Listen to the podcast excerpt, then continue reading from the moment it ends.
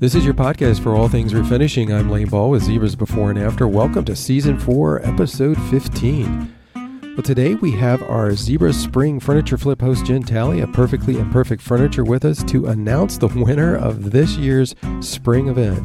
We discuss how to assess a piece of furniture for structural issues before purchasing with the winners of the Winter Zebra Collective. We also discuss their winning pieces. And we learn all about the monthly hashtag furniture contest Mid-Mod Makeovers in our conversation with Crystal Foster of Foster Farmhouse Furniture. Stay with us. We have the inspiration, fun, and community that will platform your day.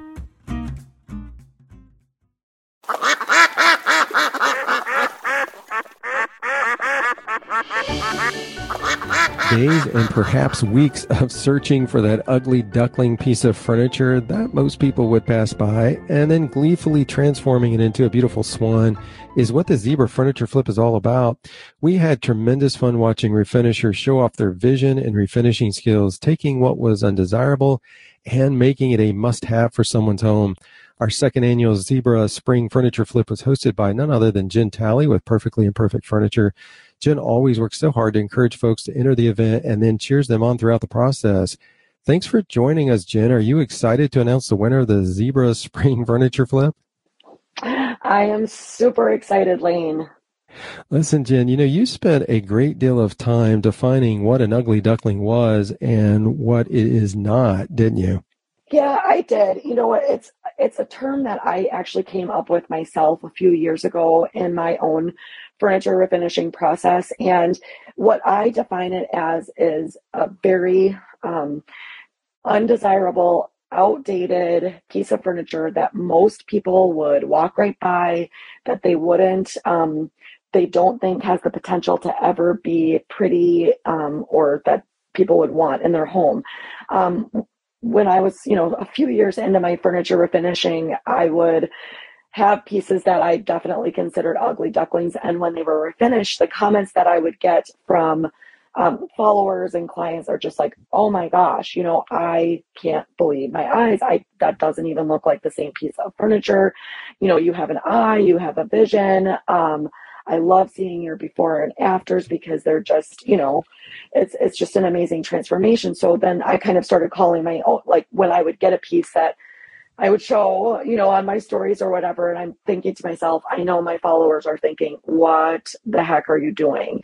And, you know, I would say, guys, this is an, uh, this is an ugly duckling, but stay with me here. I promise you, I'm going to turn this into a beautiful swan. And that term kind of caught on within the um, refinishing community. And that's why I wanted to kind of start this contest, because I think as furnish- furniture refinishers, um, a lot of us have that eye and we have that vision. We see things that other people don't see. So I'm like, it's not just me, you know, I'm not the only one that has this. You guys can do it too. And um, I'm so pleasantly surprised that every, as we go further and further with this competition, this was our third round, I feel like people are really getting it. You know, mm-hmm. I think in the beginning, um, there were several entries that might've been like, um, a piece that was really dirty. It had been sitting in a shed and collecting dirt and dust and spiders and, you know, whatever. But underneath that dirt, it was clearly, you know, a beautiful empire dresser or something mm-hmm. like that. Um, and I think now people are kind of getting it where it's like, whoa, you know, you go to a thrift store or rummage sale or see something and you look at this piece and it's almost like, what, you know, what am I even looking at? Um, Can can I can I do this? So I, I definitely saw more ugly ducklings um, this time around than in any of the past competitions. Yeah, and I love the fact that uh, the way you've touched on that about, you know, not just being dirty, not just being worn and rough looking, but literally is ugly. And, you know, one of the tests for that is when you, you know, you go look at a piece and you're, and you look at it and you're like, I, I have no idea what I would do with this piece. In fact, as you've often said, people walk on by it. And so right. I think that's that's like a good way to think through, how do you choose an ugly duckling piece? It's something that looks so bad and so ugly that, you know, it just would take some vision and some time to get that vision, you know, uh, before you even know what to do with it. But I love the fact that it's pushing refinishers into not just, you know, looking for those those pieces that, yeah, I see it. That is a beautiful piece. It just needs to be repainted or it needs some structural repairs. which that's all great, but to be able to go even go to the next level and say, this piece normally would have been thrown away or would sit right. on the floor at this, you know, uh, consignment shop for a very, very long time. But now, you know, I have the opportunity to take it and go, okay, I'm going to think about this for a while. I've got to get uh-huh. some vision here, but you know, it can be, you know, a beautiful swan. So uh, that's excellent. Right. Well, the, the flip, we had some phenomenal sponsors for the spring flip this year, and I want to highlight those because we really appreciate those sponsors. And of course, they will uh, be giving the gifts to the winner and the finalists. So those are Melange Paints, Mud Paint, Chateau Interiors Milk Paint, D. Lawless Hardware, Surf Prep Sanding, and of course, Zebra Paint Brushes.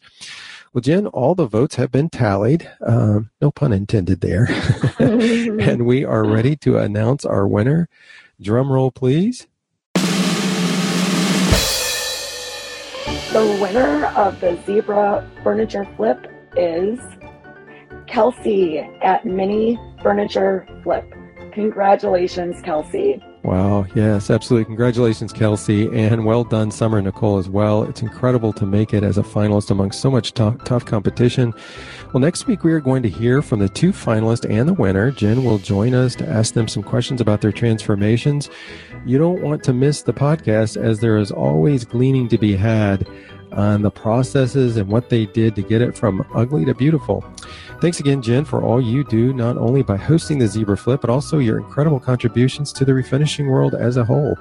Thank you, Lane. It was my pleasure.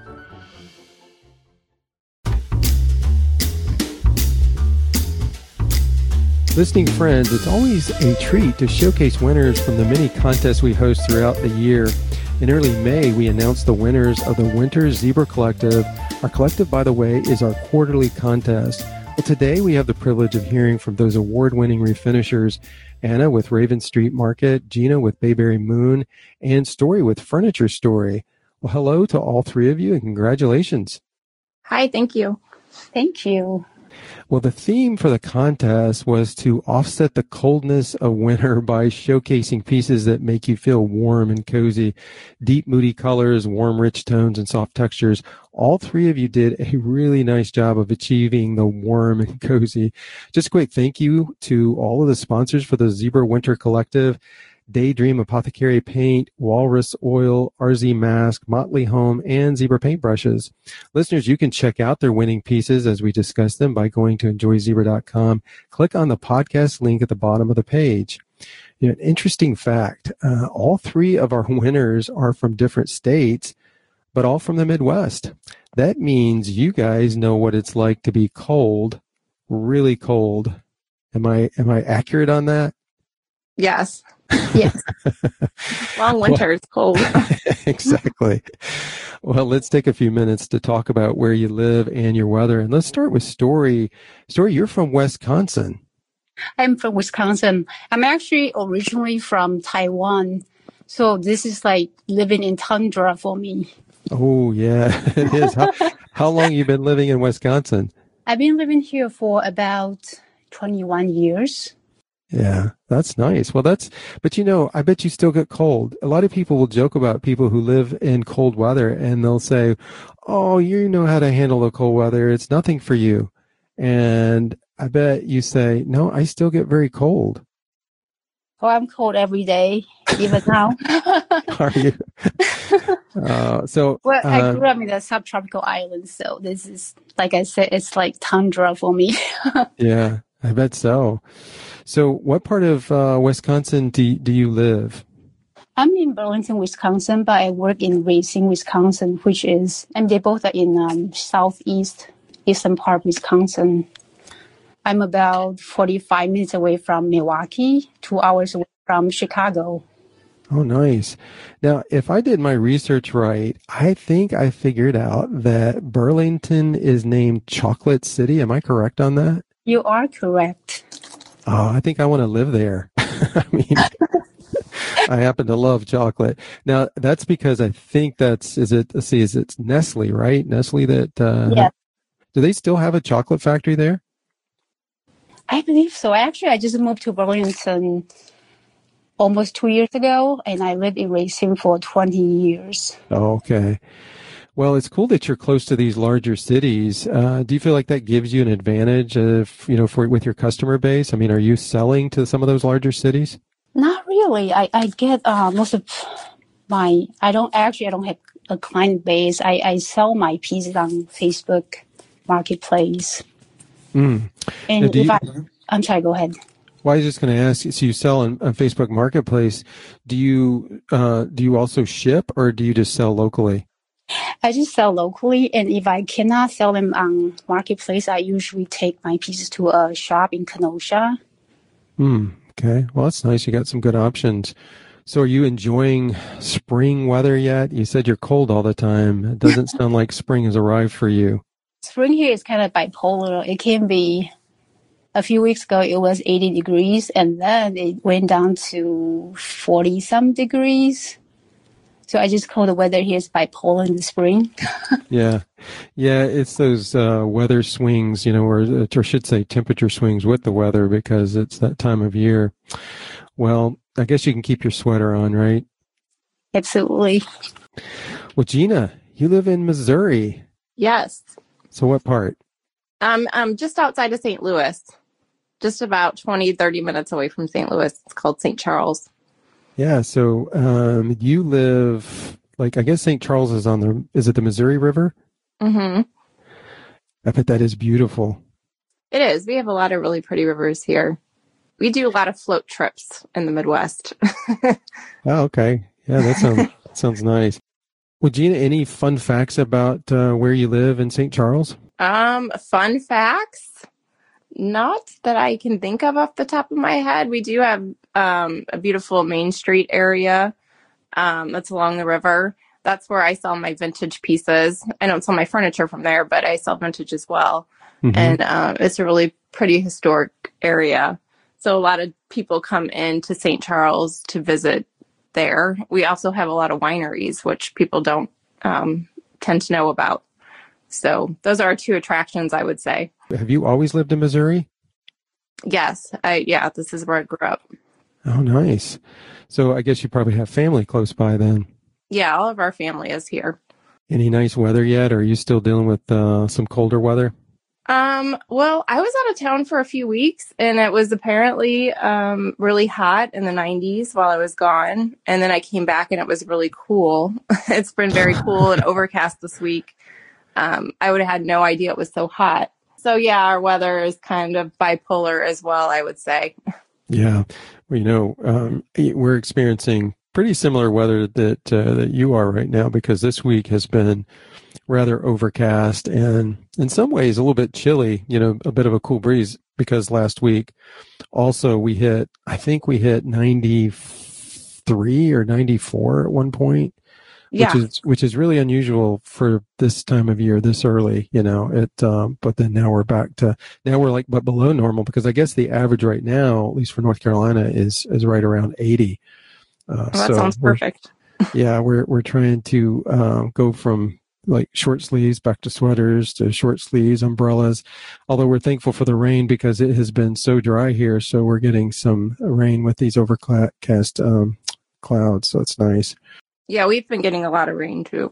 So, Anna, uh, let's finish the Midwest tour. You are in yes, Minnesota, I'm correct? Yes, I'm just north of Minneapolis. You were on, I think, a few years back. I don't know if you remember that. Um, and I think we talked about, you live sort of in the country, I right? I do, yes. I refer to myself as twenty minutes from Target. Yeah, I remember that. That stuck in my head because that's kind of a cool situation to be out in the country, but yet close enough where when you need to run to the bigger city, you can. Now, when you say twenty minutes from Target, is that like right close to the city, or is that just uh, in the suburbs? So I'm, I would say I'm in an outer sub- suburb. The Target is in the suburbs, so I'm driving twenty minutes into the closer city suburb. Mm, gotcha. Well, you know what? I believe, if I'm correct in my evaluations here, that you get the award for being the most northern oh. location of the three of you. Yeah, I always always, our, our winters here are extended. So I always say that May showers bring June flowers instead of April showers. But oh, I never heard that. And I'll have to remember that because because that uh, it's probably very, very accurate yeah. for your area. So you probably having the same weather that uh, that everybody else is having as uh, far as the Midwest. Yeah, it's, it's been Um, a little cold. We had a, a warm stint for a while, and then it's back to being cold, and it's rainy today, which we need for everything to turn green. I know. It just it's just not right to have a drought in the no. springtime, is it? Listen, Anna, I can't wait to ask you about this, but I have to ask you about your goose. uh, I had the same one. Oh, you stole oh, my no. question. Oh, no, did I? Yes. Yeah. Um, Yeah, I, I saw, listen, I saw your reel, and it was so incredibly cute, the way your goose was, like, pulling at your mask, and you were so patient with it. Now, like, like, okay, so give us the full scoop on the goose. So I actually have three geese, and this one, her name is Gabby, and she is always there. So if I'm outside, she's right next to me. Um, I do a lot of my prep work out in the garage. And I should probably get a fence so that she can't come into the garage. But every time I'm in the garage, she's right behind me inspecting the furniture and picking at my clothes. So one day I just thought, you know, I should record this because she is so cute. But, um, yeah, she's always there. Oh, that's, that's sweet. Now, how long have you uh, had her? I got her a year ago exactly this month. Wow. And so she just basically follows you. Does she follow you around the yard and when you, you know, when you do other things or just primarily when you're yeah, in the garage she working? Follows. If I go out back, all three of them come flying from a distance, squawking out of excitement. And I don't know why, because they won't eat treats. I've tried to feed them several different types of uh, fruits and vegetables, and they just won't touch it. So I don't know why they come running, but they just want to follow and see where I'm going. Yeah, they just love you, don't they? I guess. Now, I, I've never had a goose, so, like, what's it like having a goose as a pet? Like, are you, like, will they sit still and let you um, pet them and brush them? Like, what what um, is that like? In general, I, I feel like they're a little bit like cats, where they don't want you to come to them. They want to come to you. Mm. And yeah. once in a while, you can sneak in a pet. Um But not usually with all of them. It's just Gabby with me is just extra friendly. I don't know why. I guess I raised her since she was a day old. So um, I can pet her, but mm. generally you can't. So sorry, nobody can come over and pet the geese. They'll probably run away. But well, Gina and Story, I'm I'm sorry that I stole your thunder question. Do you guys want to? Do you have any follow up questions for Anna about the goose? Do you have Do you have like a lake at your house? Or ponds? So we do have a pond in the backyard, but it's through the woods, and they've never found it. And I, I kind of prefer it that way because I'm afraid they're going to go out there and get eaten by something okay. or just not come back. Um, so we just yeah. use little kiddie pools for them to bathe in. Well, I know one thing. We all are expecting more reels with you and Gabby. Oh, I'm sure you'll get them. Yep, summertime's here. We'll be around. All right. Well, that was fun. Well, we'll go ahead and transition into our discussion on your winning pieces. Listeners, stay tuned because after we discuss their pieces, we're going to have a panel discussion on negotiating pricing for your furniture buys. Anna, you won first place with your beautiful dresser. Describe it and tell us how you achieved that fabulous look. Well, um, it's a two-tone dresser. So the top of the dresser is a natural wood finish, and then the base is a high contrast. That's a dark green color. Um, the top, so every piece of furniture that I do generally comes with a story of some sort. So I'll tell my story. Um, this piece had dark rings in the top. And so I needed to bleach the wood in order to get those dark rings out of the wood, since I wanted to go with a lighter color. Um, typically, I don't like to bleach wood. You can actually accomplish a light wood tone just by washing it with paints. Um, even if your wood has a red tone to it, if you wash it with a paint that has a green tone to it, it'll cancel out the reds. And then you can go over that with the colors, the tans that you would like to wash it with to accomplish a natural wood finish.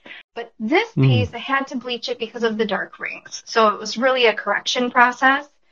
So after bleaching it several times and the rings had disappeared, then I moved to the base and I painted the base a dark color.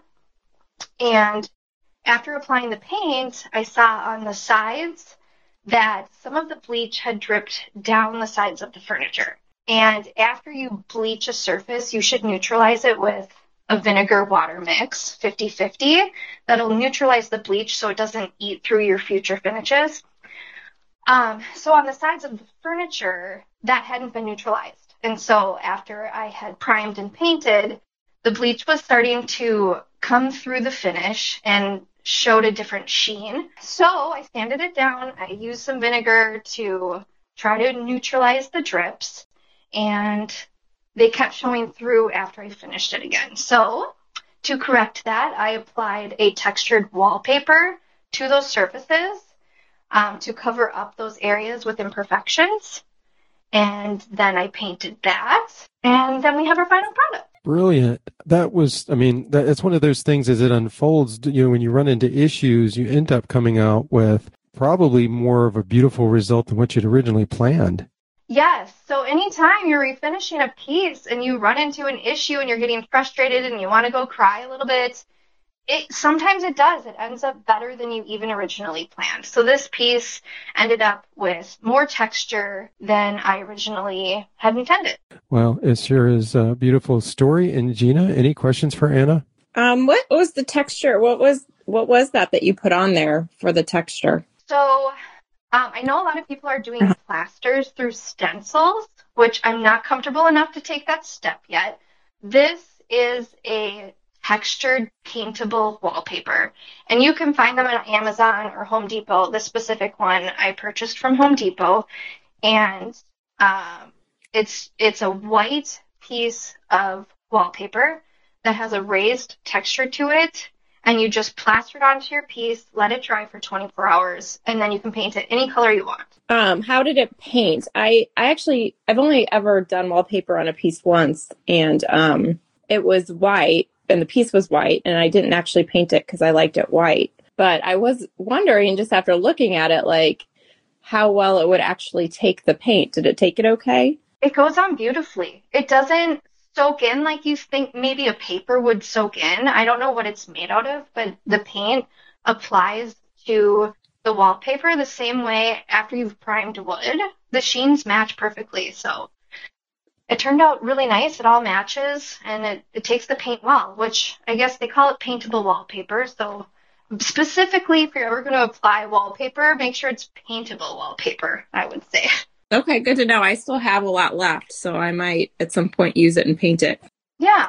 Maybe I missed it. Um, what kind of adhesive did you use to apply the wallpaper? It is just a universal wallpaper and border adhesive. That's what it's called. It comes in a tub. And I just purchased that from the hardware store as well. Well, absolutely stunning, Anna. Congratulations. If you would share your social media account so folks can follow you if yeah, they aren't already. Um, I share most of my pieces on Instagram, and my account is Raven Street Market, all spelled out and all connected. Gina, you won second with your incredible M C M set. Describe it and tell us how you achieved this look. And I believe you mentioned that you ran into some issues at the end of your project. You mean that I wanted to burn it? Exactly. Sure that was a strong statement. Because it was true. um, so I bought that set actually. It's just one of those things you see it on, on Facebook Market and it looks beautiful. And I actually bought that set thinking, wow, I think I can just put some Restore finish on this and sell it as is. Um, I tend to really like M C M pieces as is with the wood. Um, I rarely find them in good enough condition for that to happen. So I was a little excited about it, but when I got them home, um, they are way more scuffed up than what it looked like. And so I decided, you know, with a very square shape, I was going to attempt the dipped look that I see so many people do because it just seemed like a good shape for that. And so I sanded it, the tops all down, and um, taped everything off, painted it. Um, I work out in my garage generally, and the light is not as good out there. So um, I knew that I had sanded through some veneer in spaces, and if you if you've ever done that before, sanded through the veneer, it's really hard to fix that and make it look good. Um, sometimes like on a, on the top of a furniture piece or in a place that's not so obvious, you can fix it and it doesn't look bad. But um, anyways, I got it all taped off, all painted, all finished, completely done. And the very last drawer that I stuck in there after I carried everything inside, um, where I had sanded through the veneer, it just looked so bad. And it didn't look bad in the garage. And my husband was like, ooh, what is that? At that point, I knew that I had to um, either burn it or do something to make it look better. So after I stomped around the house for a little bit, I decided to raise the paint line on it about an inch on all three pieces. So I had to go back through and, and just sand that little piece, retape everything, repaint everything, and, you know, measure it all out. And um, actually ended up being happy where the line ended up. I actually liked it better. So it was a happy mistake in the end. Now, did the, so where you, you said you only painted an additional inch up? Uh-huh, to cover up that, that veneer mistake that I made on the drawer. Luckily, yeah. It was on the bottom of the drawer, and I was able to just raise everything up. Wow. Well, I don't know. That's one of those things uh, that you would never tell because it looks spot on now. That's, uh, that's phenomenal. Anna, in story, any questions for Gina? I have been admiring the dipped pieces as well, but I've been so intimidated by the sides of the piece, trying to get a clean line on a flat surface. So do you have a technique to share that helped you achieve that clean line between the wood and the paint? Well, I used frog tape, and um, I just, I got out my little yardstick, um, and I just, when I measured it, I made a few marks, and then I drew a straight line, and then I used the frog tape to tape it off. And in my experience, because I've used other brands, um, frog tape doesn't bleed through. So the lines always come out really nice. Um, you're really supposed to wait to take it off. You're supposed to take it off while the paint is still wet because it will like pull up the paint if you don't. And I actually took a gamble on it and waited till it was dry so that I could do all my layers, and it still came up clean. It didn't pull any paint off. So I highly recommend if you ever do something where you have to to tape a clean line to use the frog tape. Awesome. Good to know. When you finish your piece, did you finish the whitewash part first or the part that you painted first? I sanded it. I'm trying to think. I sanded it first, and I did I did the whole, um, I did the top part first, so the whitewashed. I, I sanded that, then I did a wash to it, and then I applied the finish to it. And I actually, um, when I did that, it actually came down lower than where I ended up painting. And I did that on purpose just to make sure that, like, I don't know, just make sure it wasn't too high up. Um, so it actually, when I taped it off, I taped off and painted over some of the part that I had originally sanded down. Um, so it all, it all came together okay. Mm-hmm. Other than that one little hiccup. Gina, when you're putting the frog tape down, do you burnish it once you get it down, or do you just like, you know, do you just lay it down and just sort of rub over with your finger? I just laid, I, once I put it on there, I just took the ruler that I had used or the yardstick that I had used to measure mm, it. Okay. And um, I just kind of ran it over it. Well, I don't know. I love the dip look as well. Uh, the set is really beautiful. Congratulations. Uh, share your social media accounts uh, so folks can follow you as well. Um, I'm on Facebook and I'm on Instagram. It's uh, Bayberry Moon, one word, um, on both. Great. Story, you won third with your stunning Art Deco dresser. You had a situation, uh, but I believe, if I'm not mistaken, yours was with hardware. Something about your hardware didn't arrive. Yes. And so you had to... Yeah. You had to work it out some other way. So describe it and tell us all about it. Okay, so before I start talking about my piece, I have to ask you guys a question. Has anyone seen the movie The War of Roses? I have not. No. It is a nineteen eighty American black comedy film that follows a wealthy couple with a seemingly perfect marriage. Um, if I remember correctly, Michael Douglas and Kathleen Turner were both in there. They are the main characters. So when their marriage begins to fall apart, material possessions become the center of an outrageous and bitter divorce battle. So they, they both try everything to get each other to leave the house. And one of the things that Kathleen Turner said, "When I watch you eat, when I see you asleep, when I look at you lately, I just want to sma- smash your face in." So where am I going with this story? So I picked up this Art Deco dress when I was not supposed to get more furniture. I had just promised my husband that I would try to work on all my inventory before I buy more furniture. Obviously, my promise didn't last very long. So after I brought the dress home, my husband said, um, so instead of smashing my face, you bought a piece of furniture. And I actually got two dresses that day. And this was one of them, I, pay, I take it. Well, we still married, so it, it's all good. So when I saw the dress on Facebook Marketplace, I knew exactly what I wanted to do with it. I did a very similar piece last summer, and it sold very quickly.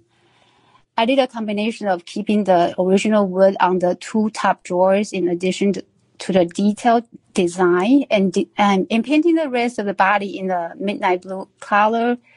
I used a Mohawk fill stick putty wax filler to fill to fix minor damage to the wood. Um, the sticks definitely had a learning curve to it.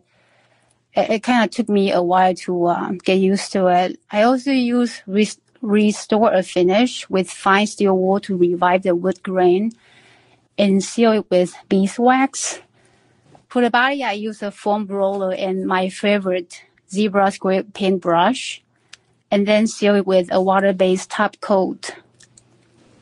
And yes, Zebra has the best brushes, and they also they're also very affordable. Thank you, Story. And we didn't pay you to say that, right? I know. We appreciate that. Well, you know what? It was, uh, along with your talents, it was certainly reflected in, in this particular piece. And I, I just wanted to say, because I was looking at these pieces, and the reason why I brought up about the hardware is because the, the, the hardware that you used before you got the hardware in that you, uh, ended up with, I thought both of them worked beautifully. Um, the first one I got, they were actually from Amazon, and they, They actually did not look very well. They didn't look very good in person. I ended up ordering the the hardware from uh, Chateau Interior because Amazon w- was out of the, the ones I was I was looking at. And but the ones I, I got from Chateau Interior, they the color was too light, so I stained them in a darker shade. Okay, so the okay, you know what? I'm I'm uh, reevaluating my comments here. uh, I still think they look good, but I see what you mean. Now, I had to zoom in really close. So the the the first there were leather poles or leather straps, right? Okay, yes. And those were the first ones you got, and those you stained those darker. When you zoom in, I can see the difference between what you have on your first one to your second. Uh, one that you said you got from Chateau. Those had little brass uh, connectors or something on each side. Yes. Yeah, I see. Those are very, very nice. Yeah. Well, you made a wise decision. Sometimes in a photograph, unless you're looking really, really close, you uh, you can't see all those details. Right. Well, Anna and Gina, any questions for Story? What color restore finish did you use on those drawers? It's really pretty. Um, do you... I believe they are, let's see, dark walnut. Okay. I have the walnut. I wasn't sure. Um, I have a piece that I might use restore finish on, and I have I have the walnut, and it's a similar color to what you, to the wood on your piece. So I think that will work then. And I was just admiring the poles specifically. I mean, the, the whole piece is beautiful, and the leather poles and the color that you chose complements the wood tones so well. Um, you did an awesome job pairing those together. And I was curious about the poles, and I didn't realize that Chateau Interiors sells hardware. So thank you for that information. And I don't think Kristen paid me. Oh, that's great. No, actually, uh, Kristen does on Chateau Interiors has has a really nice array of hardware to choose from, and she didn't pay me either. So, well, Story, uh, we really love everything you did with this Art Deco piece. Really nice. Congratulations, uh, Thank Story. You. And thank you so much. Yeah, and share your social media accounts so folks can follow you. I have Instagram account furniture dot story and Facebook is same thing. It's Furniture Story. Great. Well, we're going to take a quick break to hear from a friend of our sponsor. Hi, my name is Rachel Smith with Upcycled Smithery, and this podcast is sponsored by my friends at Zebra. I've been partial to Zebra paint brushes for a couple years now, and that is because they give me the best overall finish on my pieces. The bristles are so soft and hold a ton of paint.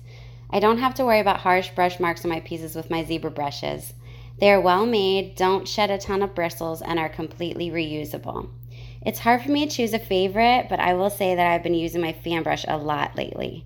I like how it has a flat edge for cutting in, but it also fans out around furniture legs and rounded trim. If you haven't tried Zebra brushes yet, I highly recommend. They are game changers and will not disappoint. We appreciate your kind words about our brushes, Rachel.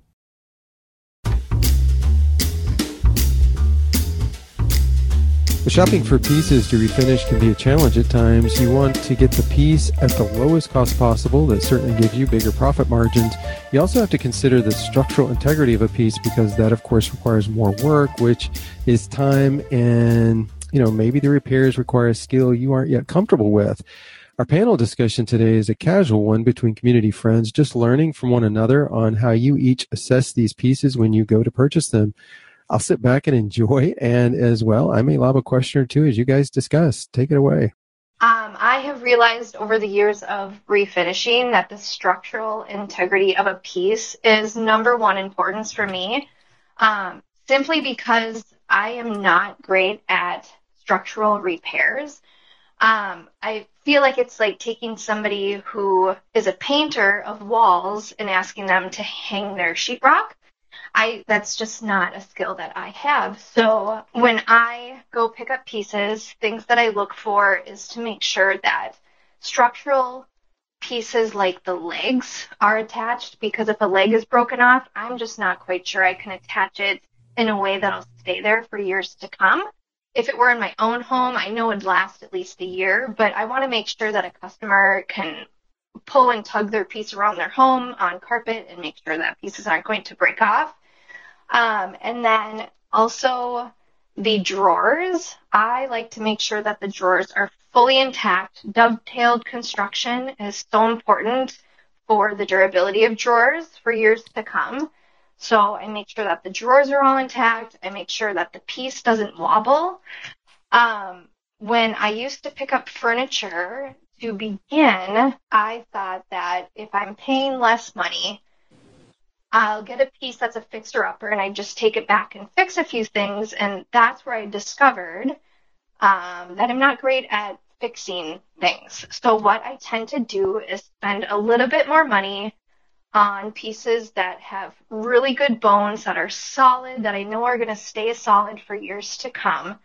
Um, and in return for that extra that you spend on a piece, you save time and you also save money on supplies, because when you're picking up a piece and realize all of the fixes involved, especially if you need to purchase wood or tools to accomplish a certain project, that all costs money and you could have just bought a piece in good shape to start with. Um, but once in a while, you'll come across a piece that definitely needs some help, and it might just steal your heart away. It's a diamond in the rough, and you want to learn from the piece. And so those are just different mindsets of if you want to learn, if you want to take on that extra level of education, or if you want to just refinish beautiful furniture, I suppose. I agree with you. When I look for furniture pieces, I'm the same way, pretty much exactly what you just said. Um, I learned um, early on that it's just not worth the money that you make sometimes to spend hours and hours and hours doing repairs. And it also just really takes the joy out of it. And a lot of times, if I don't know how to do something, I have to ask my husband to show me or help me or whatever. And I, I try not to like bring him into it more than he has to already be to help me get the furniture sometimes. Um, but I'll add to what you said and say smell is a big deal too. I recently picked up a piece. I think it might've been free. I don't remember. It didn't cost a lot. And we put it in the truck. And as soon as like we pulled away, we both looked at each other and were like, we got to get rid of this. So we literally took it straight to a thrift shop because it smelled so bad. And I have been there, done that with like cigarette smoke or cat odors or whatever. And trying to get that out is, I think it's, I mean, you can do the different things to it, but to me, it always comes back. So I don't mess around with that. And I've also learned if, if I'm getting something off Facebook Market, the questions to ask people, and that's one of them, you know, once you've got it sort of secured, I'll say just, you know, to follow up real quick, does it have any odors? Does, is it real wood? Because sometimes things look like real wood and then you get it and it's particle board. How do the drawers look? You know, I ask the questions because I've wasted a lot of time going to pick things up that are just way more damaged than what they appear to be on Facebook Market. Yeah, absolutely. I, when I first started shopping through Facebook Marketplace, I'd show up at the person's house, and if there were imperfections with the piece that I wasn't sure I was comfortable with correcting, I still felt like I'd taken this person's time. I should bring it home. And I'm the same way. Yeah, we're the same way. That's why we just took it to a thrift shop because we're like, it's twenty-five dollars. Yeah. yeah, I. If they had yeah, told me something I, different or it was more, way more expensive, I might have not done that, you know, but. Yeah, I feel like over the years, I mean, sometimes if I really love a piece, I'll take it home and try to work with it, but usually that piece ends up in the back of my garage, and I will always start working on pieces that are in better shape. And in the end, regret my purchase. Um, for example, there was a, it was a buffet, technically, a really small buffet, and it was on these long, skinny legs. And it was so pretty, and I showed up to the person's house, and as soon as she went to open a drawer and show me the piece, the whole piece swayed left to right. Mm. And I thought, oh my gosh, because I'd like to sell high quality furniture to customers, especially after all the time and work that you put into a piece. Um, and so I took out the bottom drawer and I looked underneath the buffet, and I saw that she had already tried to put these corner brackets in to hold the corners and the legs all together to keep it tighter. Um, and she said, oh, we haven't really tried to fix it. And then I looked underneath and they had tried to fix it because the corner brackets were there. And I just knew from my level of knowledge that that's probably what I would have also tried was corner brackets to attach all of the wood pieces together to stabilize it. And since that is what they used, I knew that I could not fix this piece. So that was one of those times in a blue moon that I said, I'm sorry, I just can't take this piece because I don't believe I can fix it. When I first started flipping furniture, I, I was grabbing any furniture I could lay my hands on as long as they were free or affordable and had good bones. I really wasn't, wasn't thinking if I had the skill to, or time to fix them. And I ended up reselling some of them as uh, project pieces. And I'm definitely more selective now with the pieces I pick up because I'm not, I'm not very handy and I still have a little fear of using power tools. I will ask my, myself these questions. Do I really want to work on this project? Can I fix it without bothering my husband? I, I usually ask him to replace the uh, a back panel or draw tracks for me if, I mean, if it's a really cool piece I cannot pass. Anna, I got a question for you. When you told the lady that, you know, I'm sorry, I'm just going to have to pass this piece, pass on this piece, did what was her response? Did she understand? Well, we here in Minnesota are Minnesota nice, so we were nice on both ends. Um, I I was just honest, and I I said I just didn't realize that, you know, it was wobbling, and I. I, I'm not capable of fixing this. I just know I can, so I'll have to pass. And she was understanding. Um, in her listing, she didn't say anything about the structural integrity of the piece. And it was this very small buffet that was priced at one hundred dollars. Mm. For, it was little. I mean, maybe it was two and a half, three feet across. It was very small. Um, and, yeah, she took it well, or Minnesota Nice well. She said, oh, no problem. Thanks for coming to look at it. Sometimes it just doesn't work out. And, and people, when they're listing things, they do need to understand if if there are definite problems. I mean, even if you can't open a drawer without the whole thing shaking, I thought one of the little legs was just going to mm-hmm. snap off just opening a drawer. You would think they would um, list those details just to save their time so when people arrive that they aren't caught off guard. Um, so, people out there, when you list something, just be very transparent and honest about what you're listing. It, it saves everybody's time. Yeah, that's a that's a very good point. And I think, Gina, you mentioned this. You said that uh, when you're reaching out to a seller, you often ask them questions, specific questions.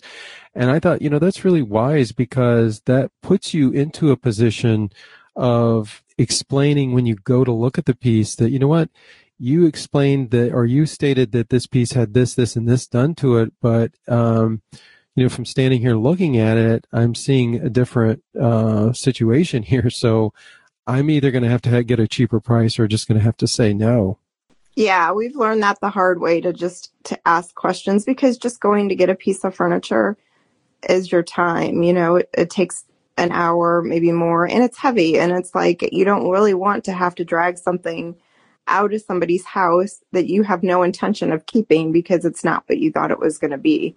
So yeah, um, I've just learned to ask as many questions. And, you know, a lot of times, like I said, I will kind of secure the piece, because if something's free and you ask questions, they usually just scroll on by and pick the person that doesn't ask the questions. So many right. times I will say, I would love to come get this. And then, you know, then ask the question after we've already arranged a time, hey, you know, just to check, is this, this, this, and this? And if it's not, then I'll say, you know what, go ahead and move on to your next person. It's not what I thought it was going to be. So ask the questions after you've secured it, if it's free or very, very low priced, because they won't mess with you if you ask them first. Because there are plenty of people out there looking for furniture. Yeah, that aren't asking questions. So right. Would all three of you then agree that, um, you know, purchasing a piece to refinish, finding out that it needs a lot of structural repairs, is that pretty much, um, you're not going to be able to make money off of it? If it has structural repairs? Yeah, if you get a piece and you realize, oh my goodness, this is requiring a lot of work to, to bring it to a place that it's structurally sound, you know, do you find that it's pretty much a loss because you had to put so much work into it from a structural standpoint? Because that doesn't obviously, you know, con- that doesn't include all the, the cleaning, sanding, painting, you know, top coating. I mean, that's an additional thing. So I guess my question is, do, are you able to compensate for it with the, on the asking price, or do you find that, you know, you're just, just going to lose money? Because my, the bottom line is, you know, you don't want to buy a piece that requires structural repair, especially if you're not comfortable making those structural repairs. Um, but but the second part of that is, you know, are you able to buy a piece with structural repairs and still make money off of it? It just depends on the piece, I think. I think for the most part, um, with the amount of time you put into to something that has structural repair, like I had one with such bad veneer issues, when you have to start peeling all the veneer off, that just takes so much time. And then you have to make it look good once it's off of there. Um, to me, you really don't make back the time that you put into it. Um, so I, I just don't even mess with that unless it's something that I know. And you, and this comes with just doing it for a while, unless it's a piece that you just know that you can ask a lot for, mm-hmm. that people are that are in demand, that people really want, like a large buffet or something like that. Sometimes those are worth putting the extra time into. Mm. I feel like if you are comfortable making repairs and you have all the tools already and you're, you're handy, that you can usually, I have friends that repair furniture and they blow my mind. They completely repurpose pieces from dressers into bookcases, and it's just absolutely amazing. And I can see that they find joy in that. and they're so handy, and they've got the tools. And for them to make certain repairs, if it's like a structural repair on a drawer, they might just take the drawer out and make it into a bookcase. There, you can make money and get a return on your time if you're really good at it, or you're handy, or if you find joy in it. Absolutely. Um, but for me to make these repairs, I would have to go on YouTube and see what type of wood and what angle to put the screws in at. And I would, there's so much learning for me to put into it that we call that tuition. I mean, you have to pay for your tuition to learn these techniques. Um, so if that's not something you want to add to your skill set, then it, it's just don't add it. You've got other pieces you could work on that are structurally sound, but for people who love doing that and enjoy it, they can make money off of that for sure. And those pieces are opportunity pieces for them, um, because there are people that will pass on those because of the condition they're in, like myself. But for me, if I were to have a piece and move forward with correcting it, I would have to learn how to correct it and buy the lumber, hope I have the right lumber, the tools, and then attach it or fix it in whatever way it needs to. And all the while, I would be so grumpy and unhappy with my job at that day that that's, that's not something I enjoy. So I wouldn't want to be reimbursed for my time putting into fixing a piece because I didn't want to be doing that to begin with. I like to paint. Well, I'm not very handy, and flipping furniture is, is a hobby and side hustle for me. And I try to stay away from power tools as much as I can because I'm just not very good at it. But I can always learn how to be better. And I look at it as a learning lesson.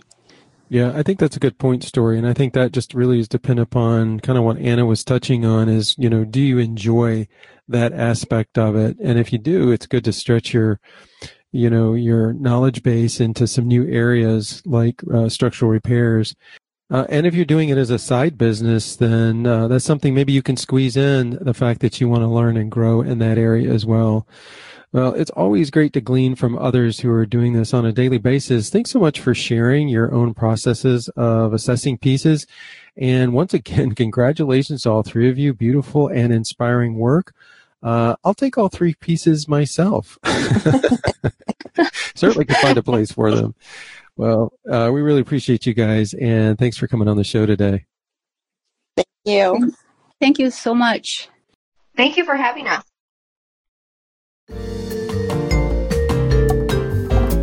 There's so many incredible styles when it comes to furniture refinishing, and one that has really taken off over the last few years is mid-century modern. A few weeks ago, we featured Jess Randall of Refreshed by Jess as she was the twenty twenty-one Zebra Golden Brush Awards M C M category winner. Well, Jess and several other refinishers got together and created a hashtag Mid-Mod Makeovers. One of the creators of this hashtag is Crystal Foster of Foster Farmhouse Furniture, and she's joining us today here on Zebras Before and After to tell us more about this monthly contest. Hi, Crystal. Thanks for coming on. Lane, thank you so much for having me. Well, tell us about Mid-Mod Makeovers and how it works. So a group of us gals here on Instagram that all kind of have a passion for mid-century modern Art Deco furniture. Um, we got together and we created this hashtag. Um, we've teamed up with some amazing sponsors. And um, every month, basically what we do is we keep an eye on um, your use of the hashtag. We announce the winner the last Thursday of every month. Um, and we actually, we got started in October was our first one. And if you go to the hashtag now, you'll notice we already have, I think it's like three thousand entries. Wow. Um, so people are really loving this, and pe- it's so hard for us to make a decision. And there's six of us, and it's so fun because we all have, you know, our different style and our different opinions, and it takes us quite a while to make a decision.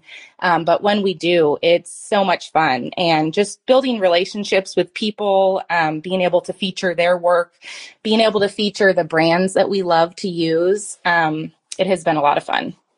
So, you know, you look at these different furniture styles, and uh, I'm glad you um, explained that well with respect to the style, because this is not just specifically M C M, it also includes the Art Deco.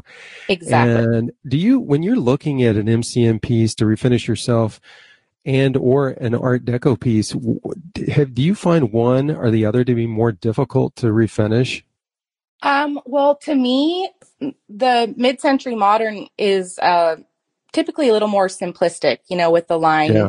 and the details. And that doesn't mean that it's easier necessarily, because if you're trying to get that really clean look, um, and say you have veneer damage, or, you know, you're trying to save uh, wood, because to me, mid-century modern pieces, um, they really, back in the day, they were highlighting that wood grain. Yeah. Um, and that is something that I just love. It's a really handsome look. Um, but then we talk about the Art Deco, and I like to call Art Deco kind of like a dressed up mid-century modern. It's more ornamental. Um, you see more details. So you might, you know, spend more time trying to bring those details back to life. Um, but I, I love both of them equally. And um, I would say... I don't know. I honestly would say that, to me, trying to really get those fine lines, more of the mid-century modern pieces, um, that always gives me a little bit more of a harder time. But I also have such a passion for like the waterfall dressers, um, yeah. which has, you know, the curved lines. So it's so fun. There's, if you go click on the hashtag, I mean, it's not just, um, it's not just like one certain style, like you're saying. Mm-hmm. It, you'll see so many, some fun colors, some neutral, a heavy wood grain, um, all the different woods that they offered, and all the like veneer inlays with three different styles of woods. I mean, it gets me excited just talking about it. I absolutely love it. Yeah, you know, I love the fact that, uh, you know, when you want inspiration, all you got to do is hit, is hit, is click on some hashtags. And when you talk about Mid-Mod Makeovers, it really is a very fun hashtag to uh, peruse through, because there are so many different uh, beautiful uh, renditions of these specific styles, from the M C M to the Art Deco. I guess that's that question too, because I was thinking about the fact that Art Deco is uh, a really unique design. It seems very, very specific. Um, and, and M C M is too, but I think because M C M, as you mentioned, is very clean, clean lines, that it has more of a, more of a blank canvas on it. But when you get to the Art Deco, it, because it has so much specificity to its design, like the hardware and the shape and the intricacies of it, I was just wondering if that was harder to, to, to maintain the integrity of Art Deco, but bring it into twenty twenty-two so people would want to be able to have it in their home. Absolutely. Um, and the way you just phrased that was perfect. It's how I see it as well. And a lot of the mid-century modern pieces, like you'll see so much fun um, design work, color blocking, people tape, taping spaces off, making designs, um, because I really, truly believe it is, it's a blank canvas, and you can kind of go wherever you want to go. And with the Art Deco, I kind of think that it, it leads you a little bit. Um, now people A lot of people take off all of the detailed stuff and try to make it a little more simplistic, and that's a great option too. Um, but I think if you stay with the integrity of the piece and kind of let it speak to you, those are those are my favorite. Yeah, uh, that's well said. So anybody can participate in this? Yes, anybody can participate in it. You just have to have an Instagram account um, and use the hashtag. We do really love to see before pictures. Um, we get the question a lot, is it required? And we're not going to say that we're going to count you out if you don't have one. Um, but to be totally honest, I think you could probably agree, just like with the Ugly Duckling contest, being able to see that before picture is, it makes a huge impact. Yeah, it's. I'm so glad you brought that up, because I, I, I almost wish that everybody who did a furniture piece, uh, refinished a piece, would always include the before, even if you don't feel like it's that dramatic. Yeah. Because it's it's so fun to see what uh, what it was before you refinished it. It's just, it gives you the opportunity to go, wow, you know, the creativity involved in, and just, even if it's not structural changes, but it's maybe just changing the color and changing the hardware, it just changes the look dramatically. And so it's just a lot of fun to see that. Absolutely. So they just need to make sure they use the hashtag. Um, well, I'm pretty excited to say that uh, we are partnering with you guys for this month, June first. Yes, very excited. Yeah, so we'll be giving away a furniture paintbrush kit, which includes a round Palm Pro chisel wedge and a two and a half inch angled sash, and it comes in a canvas bag, so we're excited to, to be able to be a part of that. Crystal, there are six judges, which I think is quite cool, and the, I would say they're mainstays because, and that includes you, because you guys are looking at these month after month after month, and so I like the experience that goes with that. Um, as you guys are reviewing, it's nice to know that folks that have not only refinished M C Ms and Art Decos are the ones that are judging and have judged over the course of several months. You know, why don't you share with us all of the judges that are a part of this? And um, and then also, and I'll go ahead and add this, make sure, and I think you would agree with this, make sure that you follow all six of these judges when you enter, because that's a part of the process as well. It is, and it's a bummer when we make our final decision, and there has been a couple times where they haven't been following um, the judges, but also more importantly, the sponsors of that month.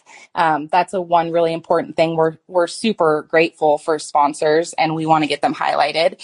So you're definitely going to want to make sure you're doing that, and it's a great group of girls. Um, you chances are might already be following them. It's um, Amber at Unique Upcycles, um, Erica at Whiskey Valley Vintage, Janelle at Black Rock Refinishing, Jess at Refreshed by Jess, and Nicole at Restoration Design Company. Oh, tremendous, tremendous group. You know, I just want to say one other thing, and you can uh, just uh, reiterate this as well. Uh, with all contests, I think, that are on uh, I G or even Facebook for that matter, it's so important to emphasize the importance of staging and photography. I would assume that's a part of your process too, isn't it? Like when you're yes. looking over these pieces that, that, because if you're like a lot of other people, you can easily disqualify a piece if it's nice, but yet the photography is so bad, it just, it's grainy, or the staging is just really weak. What's your thoughts on that? It is so true. Um, To me, the photography and especially the staging, and I mean, it can be something just simple. You don't even have to have anything on your piece. It can be in front of a white wall, or you can go crazy and you can really get into it and make it a scene. Um, but photography, it just takes it to the next level. And to be honest, it just makes looking at the photo so much more um, enjoyable. Yeah, yeah, I agree. Well, I'm, I'm glad we covered that as well. It's just a, a reminder, and I say this often on the podcast when I'm talking with a lot of podcast guests, that if you feel weak when it comes to staging, simple is better, and Crystal just said that. So I think where the downfall is, if you're not comfortable staging and you end up throwing too much at it, it becomes a distraction to the piece that you work so hard on. So just, just remember that simple is better, as she said as well. Exactly. Well, thanks again, Crystal, for coming on and sharing about Mid-Mod Makeovers and encouraging folks to enter. It's a great opportunity to promote furniture refinishing with an emphasis on mid-century modern and Art Deco. Thank you so much for having me, Lane. I appreciate it. All right. You take care. You too.